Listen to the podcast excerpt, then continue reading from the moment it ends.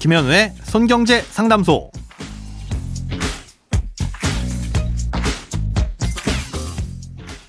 새는 돈 맞고 숨은 돈 찾아드립니다.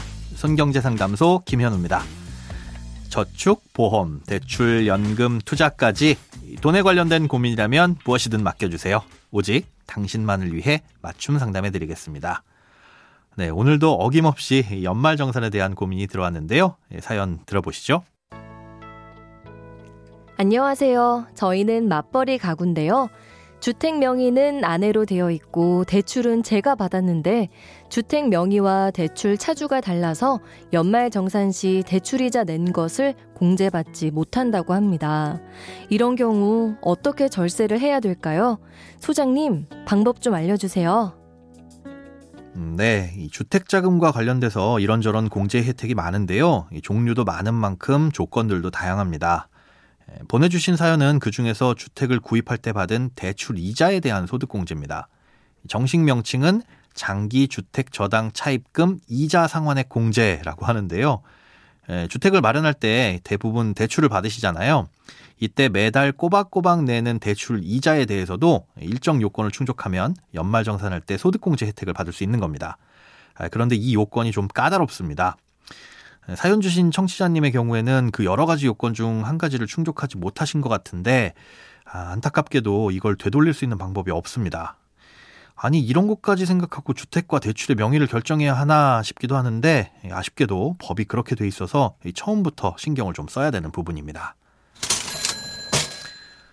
어떤 요건을 갖춰야 되는지 살펴보면요. 일단 공제를 받으려는 사람은 근로소득자이면서 무주택이거나 1주택인 세대주여야 하는데요.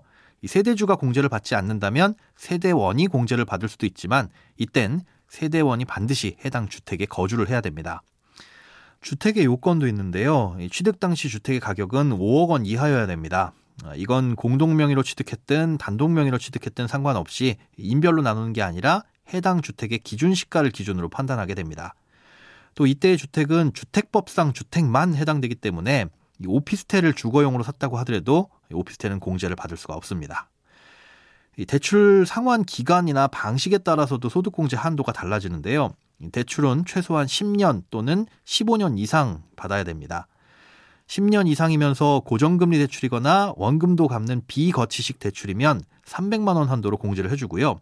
15년 이상이고 고정금리 대출이면서 원금도 같이 갚는 방식 모두를 충족하면 연간 최대 1,800만 원 한도로 공제를 해줍니다. 꽤 많이 해주죠. 쉽게 말해서 대출은 길게 받을수록 그리고 원금을 갚아갈수록 또 금리가 고정일수록 혜택이 커진다고 기억해 두시면 됩니다. 여기에다가 주택의 명의와 대출을 받은 차주가 누구인지도 중요한데요. 대출은 공제를 받으려는 근로자가 받아야 되고요. 주택의 명의도 그 근로자이거나 아니면 근로자가 포함된 공동명의여야 됩니다. 만약에 대출도 공동명의로 받았다면 이 근로자의 채무 부담 비율만큼에 해당하는 이자에 대해서 공제가 가능합니다. 예를 들어서 근로자가 배우자와 반반씩 채무를 부담하기로 했다면 이자 상환액도 딱 절반만큼만 공제를 받을 수가 있는 거죠. 만약에 별도의 약정이 없는 경우에는 그냥 반반 균등한 걸로 봅니다. 자, 그럼 지금이라도 혹시 주택이나 대출의 명의를 변경하면 되지 않느냐 이렇게 궁금해 하실 수도 있는데요.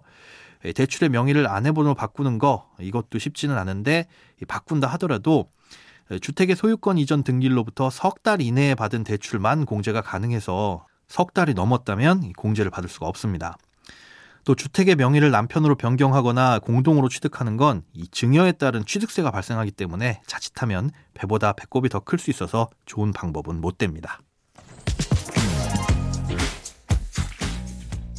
네, 오늘은 주택 구입 시 대출이자 소득 공제에 대한 고민이었습니다. 크고 작은 돈 걱정은 누구에게든 있죠. 어떤 고민이든 혼자 끙끙 앓지 마시고요. imbc.com 손경제상담소 홈페이지로 사연 남겨주세요. 여러분의 통장이 활짝 웃는 그날까지 1대1 맞춤 상담은 계속됩니다. 돈 모으는 습관 송경제 상담소. 다음 주에도 새는 돈 맞고 숨은 돈 찾아드릴게요.